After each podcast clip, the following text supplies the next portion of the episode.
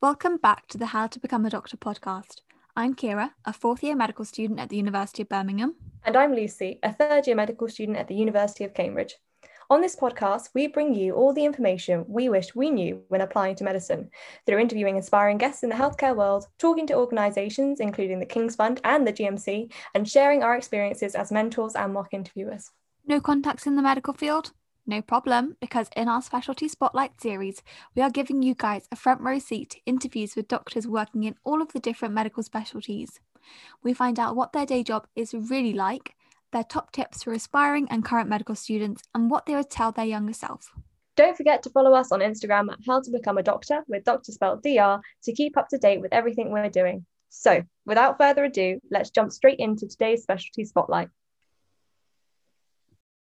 So today we're joined by Dr. Lucy or Lucy, and we're going to be talking about what she does in medicine and also about something really exciting, which is her new book. So if I can just ask Lucy to introduce herself to us all. Hi, I am officially Dr. Lucy Pollock. I'm a consultant geriatrician. I work in Somerset at Musgrove Park Hospital, where I've been a consultant for about 20 years. Amazing. For a lot of people, they might be they might have heard of geriatrics, but not be 100% sure what it is. And I know when I was applying, I kind of lumped in geriatrics, palliative care, and it was all a bit of a muddle in my head um, as to what they do. But now on placement, I understand the difference. But equally, I think it's more older patients do scare me the most on placement because I just think they're so fragile and so precious, and there's so much that can go wrong. So, would you be able to just let's start from scratch? What on earth is geriatrics? So, geriatric medicine is almost the biggest specialty in the UK. Most people don't realise that. Mm-hmm. We're, we're tailing cardiology by a few consultants, but I think we're going to overtake fairly soon. And I think it's the best specialty in the UK. It's a very special specialty because you're right, Kira, they are such interesting people to look after. And older people are complicated. And, and basically, this is what's attracted me to geriatric medicine. So, our role is to look after people who are older, who are often also frail. Not all old people are frail, but many are. And the people who end up in hospital and with multiple medical problems do tend to be, by definition, frailer. Um, and so they are a complicated bunch. Their medicine is really interesting. They often have several different conditions at once. So it's a real challenge working out which are important and which need to be sorted out and which ones you can actually leave alone. Their medications are fiendishly complicated. I never liked pharmacology as a medical student, I'll be honest. It was right down there with histopathology on my list of things I was not keen on. But actually, it's fascinating. It is really interesting. And working out what your drugs are doing, you know, do, um, medications are the physician's knife. You know, we we really can do a lot of good and a lot of harm with medication. So that's interesting. And they are fragile and it's easy to get things wrong. So that makes it a real challenge. Plus, you've got to take into account the whole of somebody's life and how they fit into their society and their family, and or no family in some cases. And that makes it fascinating as well. And then finally, getting it right is unbelievably rewarding. There's something very lovely about doing things that may be quite simple or maybe very complicated and that make a huge difference to quality of life. So it's a mm. perfect specialty. Brilliant. So, what is the most common thing you see on a day to day basis in your job? If I describe a typical day, perhaps, um, geriatricians mostly work in hospital, although there's an increasing number that work in the community as well. Community geriatricians often have a dual role uh, across the interface between primary and secondary care and may work in both settings. But for me and for most geriatricians, most of my work is with people who have become unwell in an emergency situation and been admitted to hospital. Um, so my day might start yesterday with a ward round on our frailty unit. Uh, that is an acute medical ward where we are trying to meet people very quickly after they're admitted and really to turn them around as fast as we can. So older people don't like coming into hospital, and they're right not to like coming into hospital because actually hospitals are dangerous places for older people. A lot of things can go wrong. It's a very unfamiliar environment, and um, it is usually best to try and get somebody out pretty fast. Also, you can do a lot of harm if you get it wrong at the beginning. So it's a very good idea to have a, a front door unit where older people are met by people with real expertise. And that's not just a geriatrician. The joy of my job is that I work with loads of other people so fantastic. let's start with HCAs. HCAs are the absolute backbone of any hospital, and Oz really know what they're doing.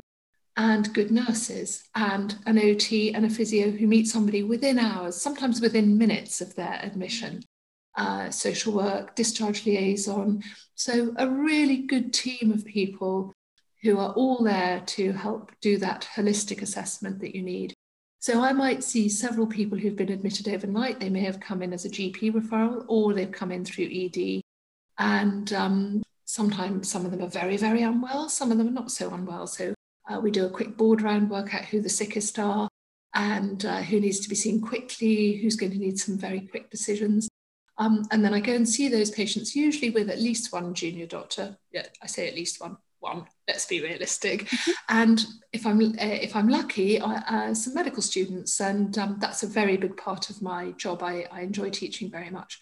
Uh, so I might have a couple of medical students with me, and we go and see all our new admissions and make plans, which do take some time because one of the difficulties, or and the pleasures, is that that geriatric medicine is complex. So I will be gathering information from a lot of different places, not just the admission document, which says, you know, um, mechanical fall, that tells us nothing.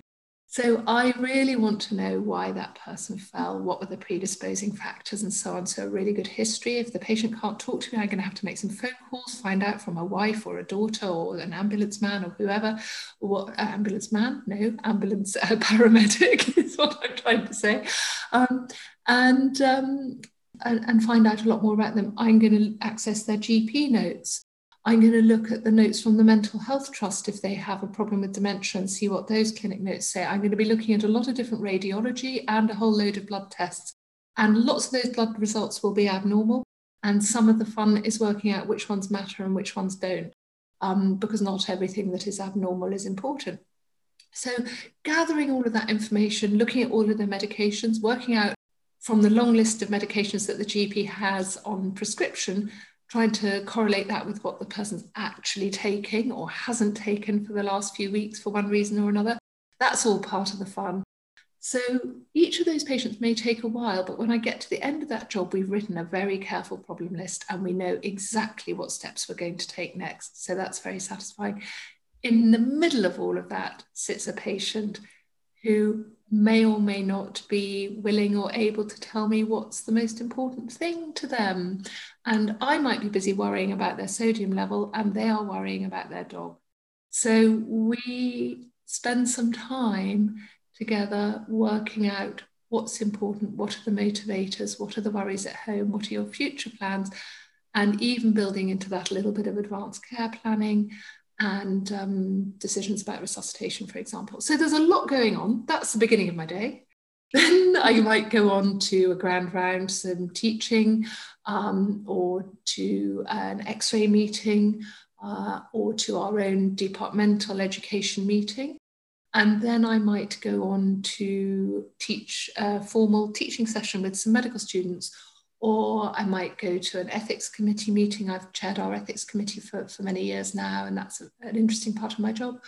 Or I might um, be doing some writing or reading, or thinking about service development, meeting people about what we're doing in the community, talking perhaps with the nurses that I work with who work very closely with people who live in care, and increasingly having virtual meetings with GPs and a huge group of people in the community about their most frail, complicated patients who often bounce in and out of hospital. So, trying to smooth that boundary between hospital and, and home and sort out problems before they arise. So, there's a huge variety. Oh, then I'm on call for medicine as well, um, because I'm one of the general physicians, and most geriatricians are general physicians as well. Some of them do um, an age based uh, take, so they separate out their older, frail people, and all of those are seen by geriatricians on their own separate take. In my hospital, we do a big general medical take. So when I'm on call in the evening, I might see uh, a 19 year old with an overdose and a 63 year old with acute renal failure and an 89 year old with multiple medical problems. Um, and then some more of all of that. And that's it. I find that very interesting as well. Mm-hmm. So that's um, that's a day and and you can see that that is an interesting and rewarding day definitely there's so much going on you must be always thinking always on the go and I guess with the aging population and so many patients being quite elderly, is there a kind of a, a cutoff? Uh, is it done by age or frailty? Because I guess uh, it's, one 60 year old can be very different in terms of health and you know how they function to the next. You're so right, and, and that's an ongoing debate, and different hospitals do it differently. Um, and it's interesting once you end up in set, settled in a hospital, you always think that everybody else does it the same as you, and then you go to a conference or something and meet other people and think, oh, it's completely different. So in my hospital, we do a needs-based geriatric service. So and then you say, well, how do you decide who needs to see a geriatrician? Do you know, it's kind of a bit of magic, and it's done by the admitting uh, MAU senior nurses and they work it out, or our very good liaison practitioners down in ED, they can spot frailty at 100 paces and they select people who are going to come to our wards specifically. And we, it doesn't always work. Hospitals are so full, as you know, that we often don't get our patients to the right wards, and that's very disappointing. That's one of the challenges. But we try and select people who've presented with some of the what in old fashioned terms are called the geriatric giants, which are, are things like falls, and new confusion and confusion on top of a background of dementia and people with multiple medical problems. Um, and frailty increasingly is recognized as an entity in itself. And those are the people that we're trying to see. Um, similarly, in outpatients, I forgot to mention that we do, of course, do outpatient clinics as well. And in those, you often develop a very long term relationship with somebody who may have a chronic disease, such as Parkinson's disease, that needs managing over many years or somebody with heart failure who may be bouncing in and out of hospital and desperate to stay at home. So, doing good outpatient work to try and keep them in one piece. Um, so, again, the GP there is making the decision about who needs to see a geriatrician. Very few patients ever ask to see a geriatrician. I, I, I do think, you know, most people know when they want to go and see a cardiologist. I think people haven't realized that seeing a geriatrician is a good idea. And you'll notice that patients don't always like being referred to a geriatrician. Um, and they say, oh, it makes me sound old. And you look at their date of birth and you think, yeah, well, you are getting on a bit. So um, that's another thing that's interesting is actually building up that relationship and that trust so that people know what you're there for, that you're there to see them as a whole person and take a very holistic view of their problem. I did have one question actually. It was just about um, whether it's is it a linear process. So once you've been seen by a geriatrician one time, does that then mean that the next time you go into hospital, you'll need to be seen by a geriatrician, or how does that work? I wish. No, I wish, Lucy. I mean, it would be nice if there was the continu- continuity of care, and if we could always get somebody back even to the same ward. We have. Um, at the moment, we've got five wards being run by geriatricians due to winter pressures, but um, you know, it would be much better if we could always arrange that somebody sees the same team. No, and if somebody comes in with a different problem, they may end up back under a specialist, such as a gastroenterologist. So, um, but even then, um, most conditions in somebody who's frailer are often managed by a geriatrician. So this is why, you know, you'd say heart failure in younger people who've only got heart failure as their single problem, they're going to go to the cardiology ward. But somebody could have very severe heart failure and end up under the care of a geriatrician because they also have problems with dementia, osteoporosis, osteoarthritis, mobility, continence, and so on. And again, I think that's one of the rewards of the specialty. It means your knowledge has to be jolly broad. We call on help a lot. And, and we do ask our specialist colleagues for help. But also, they increasingly respect the fact that we have some expertise in how to apply guidelines that are developed for 60 year olds mm. to 89 year olds, because these people are different and they have different physiology and different goals and expectations. So, actually, tailoring specialty advice to somebody with complex problems is an interesting process. Mm-hmm. Do you think that um, elderly patients advocate for themselves as much as someone who is younger coming into A&E might do? Because one of the things I found on my geris block was actually I felt geriatricians were some of the best advocates for their patients, whereby if they were seen by other people, um, they might not necessarily receive the amount of same amount of attention and uh, not being not neglected, but I don't know. Sometimes I felt like patients were written off per se, I, and I don't know whether that was because people felt uncomfortable in how to handle the situation. I think that's a really good. And I'm glad that you experienced that positive experience of, of, geriatricians being advocates because older people don't always speak up for themselves and there is a, a deference and a sort of respect for the doctor knows best and people don't like asking questions and, and that persists among uh, a great many older people having said which there are plenty of older people who are quite prepared to stand up for their rights thank you very much and that's great too but your point about other specialists being perhaps not giving people as much time, I think that's a combination of a negative thing, which is persistent ageism, which definitely exists. But you're absolutely right. There is also a problem with people thinking, I don't actually know how to handle this situation. This old lady is too complicated. I don't know what to do. Should I introduce this new medication? uh, should I offer this operation to somebody who is this frail? And also, I'm not sure that she is understanding me. Can she hear me? Um, and so on. So there is another big part of our role actually is in educating other doctors about looking after older people. Almost every doctor, apart from the pediatricians, um, the bulk of their work is with older people and increasingly will be so. So having those skills and confidence to deal with that complicated group that's that's a nice role for us to help with. Mm. So you actually brought up something there that reminded me of side effects. So I'm doing I'm integrating in pharmacology this year, and we talk about. Good woman, Lucy. That's brilliant. There are not enough pharmacologists. Well done, oh, you. Thank you. And I'm really enjoying it. And one of the things that we talk about a lot is side effects. And one of the first things we're taught is that the amount of side effects that we're okay with or happy to allow depends on what you're treating. So if I was giving you ibuprofen, I wouldn't want the drug to be extremely cytotoxic because it's just it's not you just wouldn't want it to be. But if you're giving someone an anti-cancer drug, then the level of side effects that you are happy with to kill the cancer is a lot is a lot different. And I've never actually thought about it in terms of the patient that you might be giving the drug to. This is, is a, I feel so bad that I've not thought about it in terms of the patient because if I was giving a an anti-cancer drug to maybe a 19-year-old, if I was giving it to myself, I would be more than happy to have the awful side effects for a year so that I could live then for another hopefully 50 years.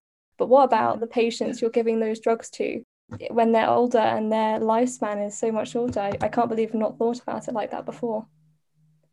But you're you're absolutely right, and it is so important to think about people's goals. A, a, a very wonderful um, geriatrician in the States, Mary Tinetti, was asked you know what do geriatricians do? And um, she she had to think about it very hard but she finally came up with these five m's which really summarize it for me. And her first one is mind and that is about mentation thinking but also delirium dementia and depression which are, are common in older people. So you start with the brain. The brain's the most important organ. Everything else depends on the brain Mobility is very important. Medications, you're absolutely right, are very important. And she has another word, her fourth M is multi complexity. And that's not just multi morbidity, it's not just having lots of illnesses, it's how you fit into your society, what your challenges are at home, and, and so on. And then she thought about her final M is very lovely, and it is what matters most. And there, that interaction between medication and what matters most is really, really important. And you're right, you know, there are drugs that we would take that we would tolerate the side effects of because they were doing us some good in, in some way. But if your goal isn't a long life, your goal is quality of life. And if you allow patients to say, I really am valuing quality over quantity here, um, then you might change how you prescribe.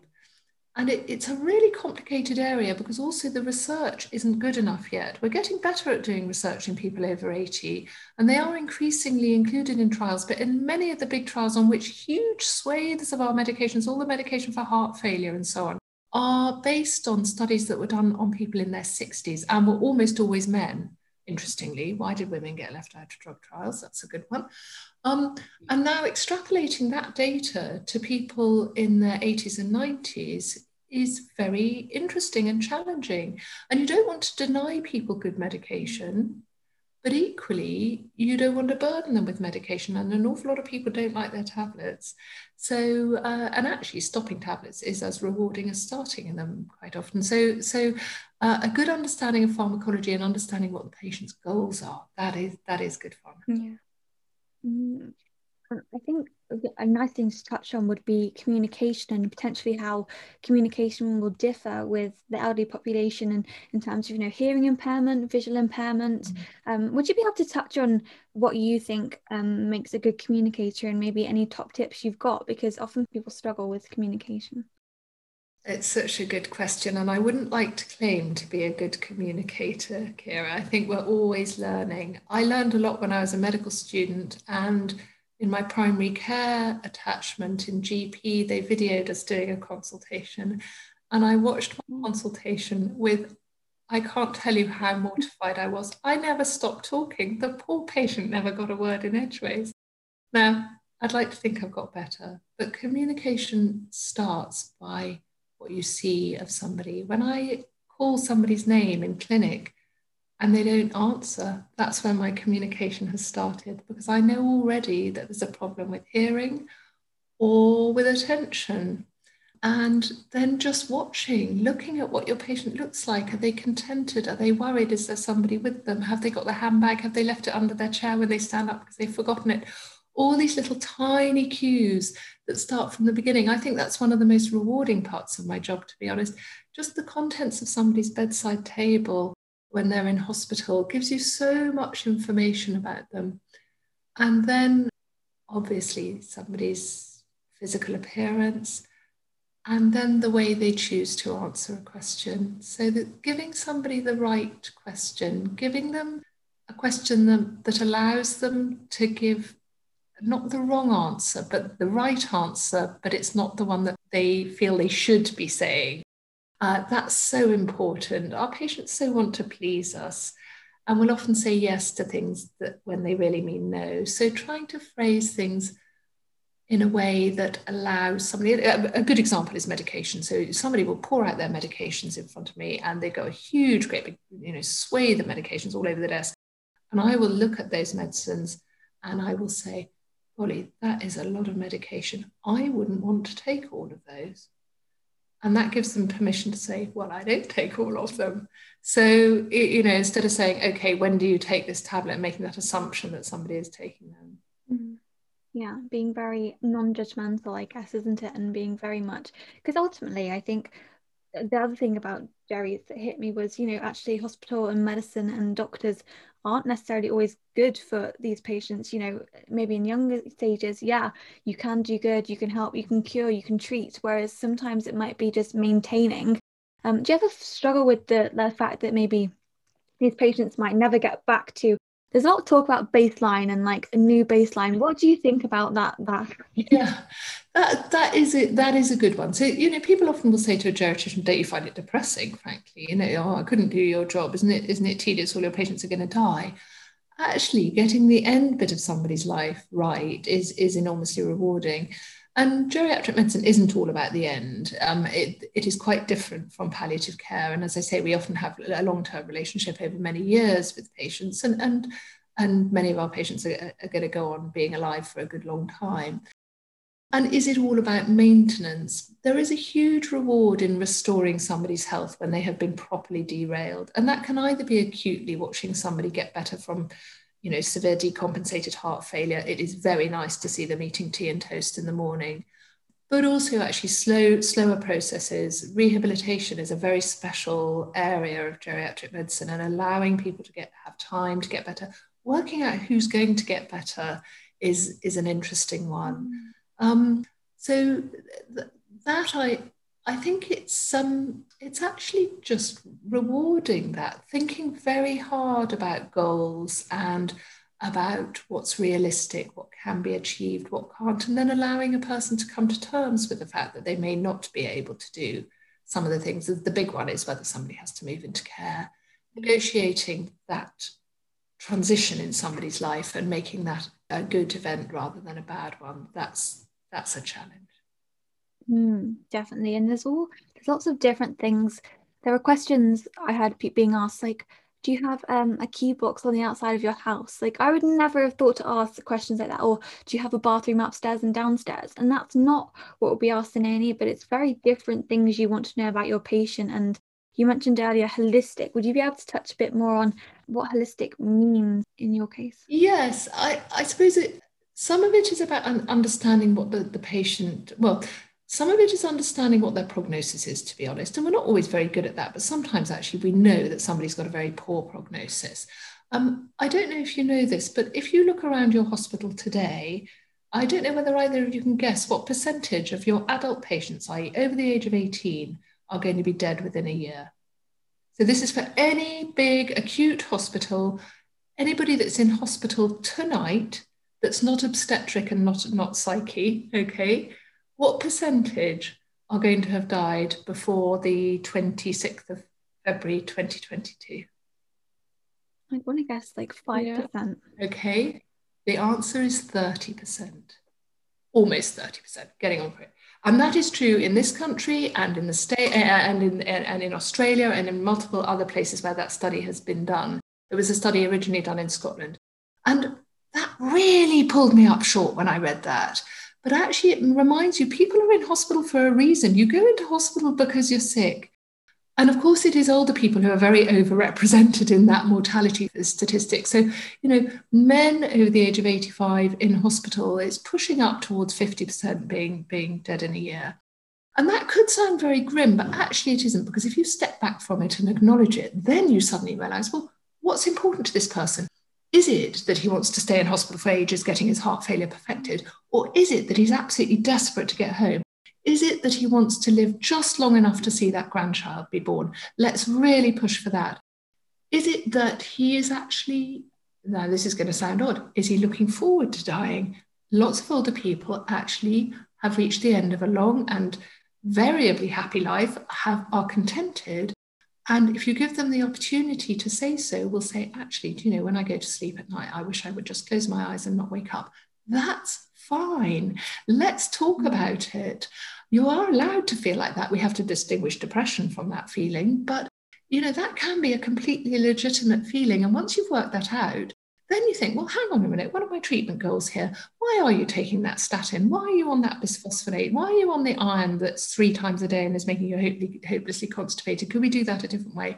Why am I keeping you in hospital? Why don't we pull out all the stops to get you home where that dog or that budgie or that grandchild is? You know, it, it changes your approach. So um, I've now talked so much, I've forgotten what the question was. that's hopeless. No, I think I can't actually remember what Kira asked, but you've mentioned some really key things. When I read your book, those are the key things that I pulled out about how do we mm, create an environment where patients feel comfortable answering those questions openly and honestly and telling us what they want, not what what they think we want to hear. What yes, exactly. yeah, exactly that. And and those honest conversations are very lovely moments in any in any field of medicine where you know where you feel that you have made a relationship that is trusting enough that somebody can say something that they wouldn't have been able to say before they came into the room those are those are good moments whatever field you're in. Mm-hmm. and maybe we could touch a bit more on your book and maybe what inspired you to write it. Yeah tell us a bit about that um, do you know, I've wanted to write it for about 25 years. I was a registrar in North London and I came out of a, a day at work and I remember standing on the pavement outside the hospital. I'd had some of those big conversations with some families. And I just felt that the power was in the wrong place. I felt I knew what the questions should be. I knew what I was going to ask all the questions, frankly, and I knew what the answers should be. And I know what that family should be asking but couldn't ask.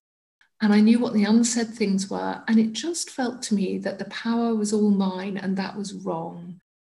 I really felt that it would have helped if those families and my patients had felt better enabled to challenge what was going on, to ask me the right questions, to feel free to have these conversations.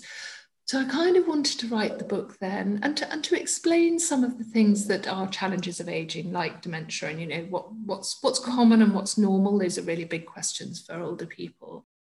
and then of course i didn't know enough i was much too young i was uh, and i needed to learn a lot more medicine and i needed to see a lot more patients and so then for about 20 odd years i'd just been thinking about it and gathering that experience but increasingly aware of those conversations that were so rewarding that really meant you could see the relief in people's faces and they say, Oh, I wish I'd talked about this before. I wish we'd been able to talk about this before. I'm so glad you've explained that, and so on. So, you know, after a while, you think, Well, this is silly. I can do this one at a time for one patient at a time, but actually, it'd be much better to sit down and write a book about it. So I was very lucky, and um, I wrote the first couple of chapters and a little synopsis of what I wanted to write, and and sent it off. And and amazingly, amazingly, this very lovely publisher, thank you very much, Mr. Penguin Random House, gave me a contract which meant that I could actually take six months off work. So I had a sabbatical from work and uh, I had to write jolly quickly. It's, you know, you have to get on with it if you're going to write a book in six months. But I, I kind of had thought about it for a very long time. Uh, so then I wrote it and then I went back to work and then COVID happened. So uh, it's been an, an interesting year. Mm your book is so important. I actually have recommended all of my family members to read it because I have found that sometimes when you try and broach the topic of aging, people are very reluctant or they're like, oh, sh- sh- oh, that's very morbid of you. And I'm not even discussing death. I'm just talking about aging. And and um, I think the term, oh, I'm old is, is thrown around and it's often thrown around in the sense that, oh, I'm getting old, there's nothing I can do. It's it's a downhill spiral. Do you think there's some kind of negativity or I don't know, not the best attitude around talking about aging when actually it could be a really positive discussion. Like you mentioned, so many good, so much good can come from it. Yeah, so it's such a good question. Yes, it has a very bad press getting older. And actually, you know, there are loads of books about getting old. Actually, they're all about staying young. So if you read any book about aging, it's about how not to get old, yeah. how to stay young, what supplements you need to take, you know, how many exercises you need to do, and whatever else says to stay what uh, stay young. Well, you can make that plan A, but that doesn't actually work. In the end, if you are lucky, you will get old.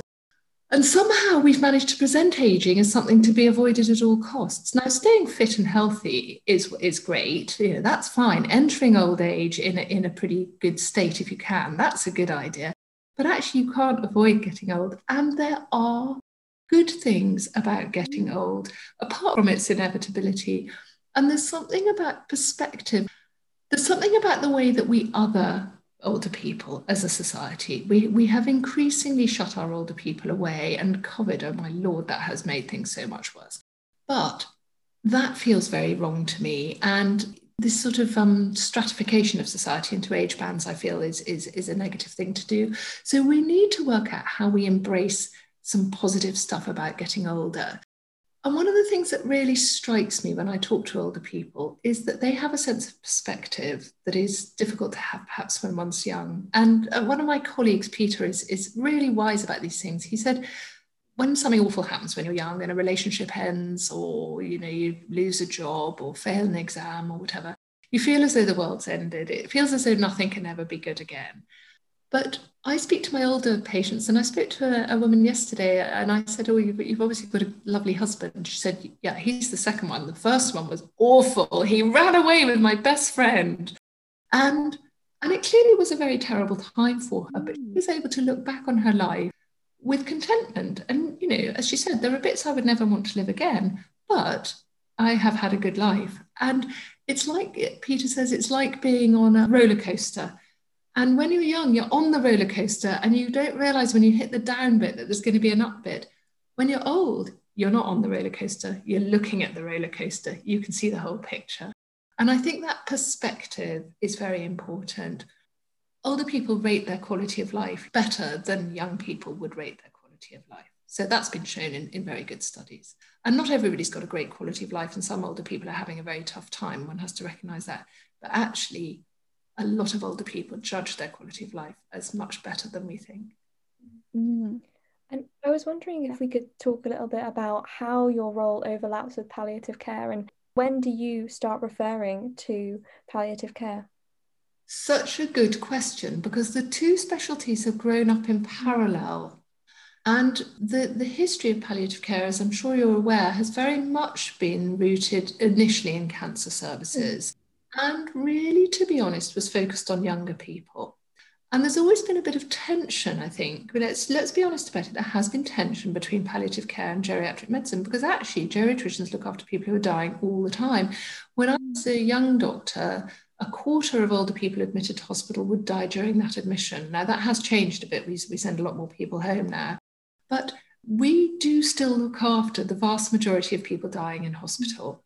And hospices represent a slightly younger population. Now, that is changing, and hospices are doing fantastic work working with older people and people with chronic conditions and things like heart failure as well. But there still is a, a dissonance in the services. So they are very different. Geriatricians are very experienced at looking after older people who are dying, but we don't know it all for sure. And I definitely refer to palliative care so there are complexities that arise with symptom control, with things like ascites and pleural effusions causing breathlessness, and things with like complicated pain, and sometimes with existential suffering. We can't fix. And some palliative care doctors are so good at that. And they are also fabulous sometimes when we're stuck with a family whose expectations are very unrealistic or who love somebody old so much that they can't stand back and let them go, even when that older person actually really wants to be allowed to go. So we call on our palliative care consultants in lots of different settings, and their expertise is fantastic. You can't. Mm, yeah, I think coming to kind of end of life decisions and um, it kind of brings up a lot of ethical conundrums or things that might be more challenging than a normal straightforward you're in hospital you leave hospital a few days later. Um, would you be able to touch on some of the ethical challenges that can come with caring for older patients or just in general patients towards the end of their life? Yes absolutely. I mean ethics uh, is tied up in geriatric medicine all the time because, for example, confidentiality is such a big one. Consent is a big one. Is my patient able to consent? The big the big three C's of ethics are confidentiality, consent, and capacity. Well, those are with me on every ward round. Um, so they're humming along in the background all the time. Uh, and you need a working knowledge of the Mental Capacity Act and so on. But when, when things become really ethically complicated and when you might need to seek external advice, that is often with where there's uncertainty about whether you're doing the right thing. So this particularly applies when you don't know what somebody's wishes are. Um, so feeding decisions are big ones. You know, should we reach for an NG tube or even for a PEG tube in somebody who's unable, you know, hasn't got the capacity to consider that decision for themselves?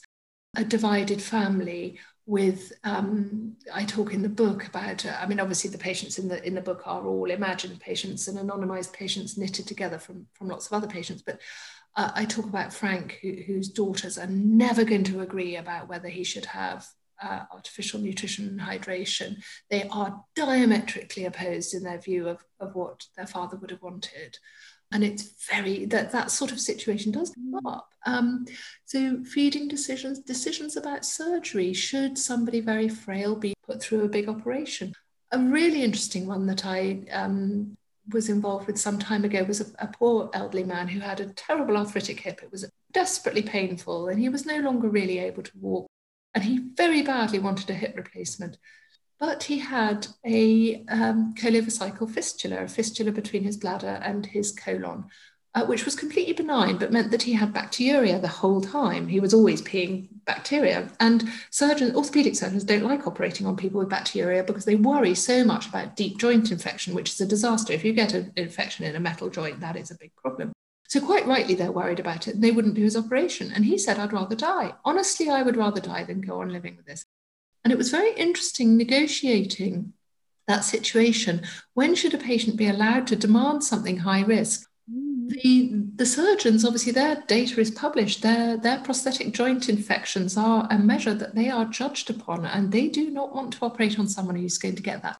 But what was really interesting about that situation was that it came down to information. What you needed was data, because what the data shows is that actually people with UTIs do get more prosthetic joint infections, but it's not because of the bacteria in the urine. It's because the people who get prosthetic joint infections are older, diabetic, female, and overweight. And those are the people who've got UTIs.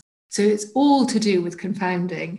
And so interesting, once we'd worked that out, got the right microbiological advice, reassured the surgeon, the man got his operation. Lovely, that's really good fun doing that. Um, so the ethics can come in countless forms. Um, what other things are there? There are feeding decisions, there are DNAR decisions, there are decisions about operating, there are decisions about confidentiality, there are decisions about capacity and autonomy. And when do you decide that somebody's going to have to go into a home? How many admissions does an older uh, woman have to have to hospital and discharge herself or persuade us to discharge her back to her increasingly squalid flat when she can't remember which way is up before we say, actually, we respect your autonomy, but mm-hmm. at this point, we are going to have to make a decision about whether you're going to go into care or not. Mm-hmm. And that is a really big, commonplace, thorny area. So, um, yes, that's true multidisciplinary working in that one. Definitely. And I think that this is a great point to touch on who you might work with. I know earlier you mentioned OT. Mm. Um, but for some people listening, they might not have heard of any of these different professions before. So would we be able to do a, a quick whistle stop tour of all the amazing people that help yeah. care for your patients? Yeah, who's present at, at my board, uh, you know, at a board round, for example. Mm-hmm. So obviously the nurses and the healthcare assistants, as we mentioned, but the occupational therapists, the OT, those are very hands-on people the physiotherapist. So the physio decides, works with you to improve your mobility. But the OT works on what you can do with that mobility. They're all about function.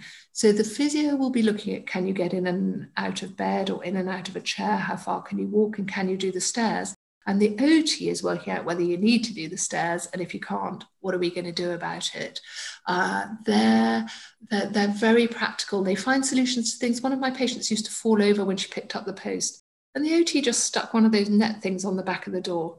You know, and you just think, oh, that's fantastic. Mm-hmm. Um, we have activities coordinators on some of our wards. I love them. They are so wonderful at settling somebody, talking to them, listening to them, playing games, sharing a bag of crisps together, getting out the paints. And, and, and, and, I, and I talk about one of them who went off, and we had a really tricky older man who was so frail and wobbly and aggressive and just desperate to get out of hospital, kept fighting with everybody.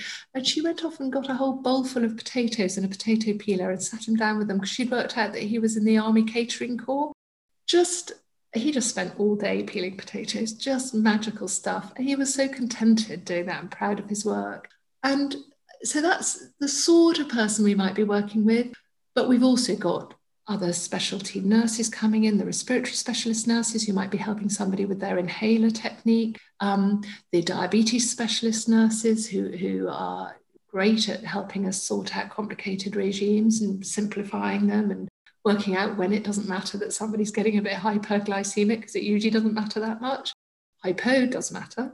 And uh, I'm trying to think who else is there. The chaplain might have come to visit. Social workers, obviously, really important part of our team. Discharge liaison team.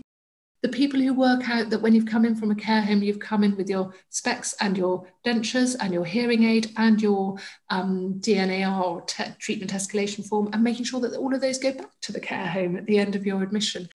So there's l- loads of different people involved physician assistants, obviously junior doctors. Yeah, it's a it's a good team. It's the ultimate team specialty, I'd say. Mm-hmm.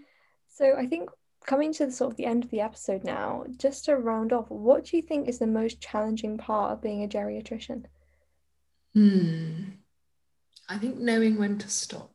I think accepting mm. uncertainty, being able to share uncertainty, trying to maintain one's insight about the patient in the center. We can get very impassioned, and sometimes we get impassioned wrongly, and we just need to step back and really listen to that patient once more.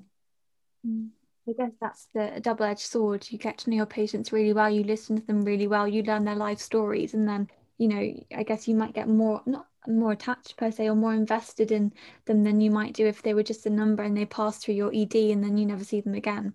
Um, yeah, Nothing like that. Fab. Okay. And then for any um, people listening who are thinking, gosh, I'd really love to potentially you know, pursue geriatrics if they're a medical student or if they're wanting, if they're an aspiring student, they maybe want to volunteer with the elderly um, in, in the community. Are there any top tips you've got um, that people should bear in the back of their head whenever caring for um, more elderly patients?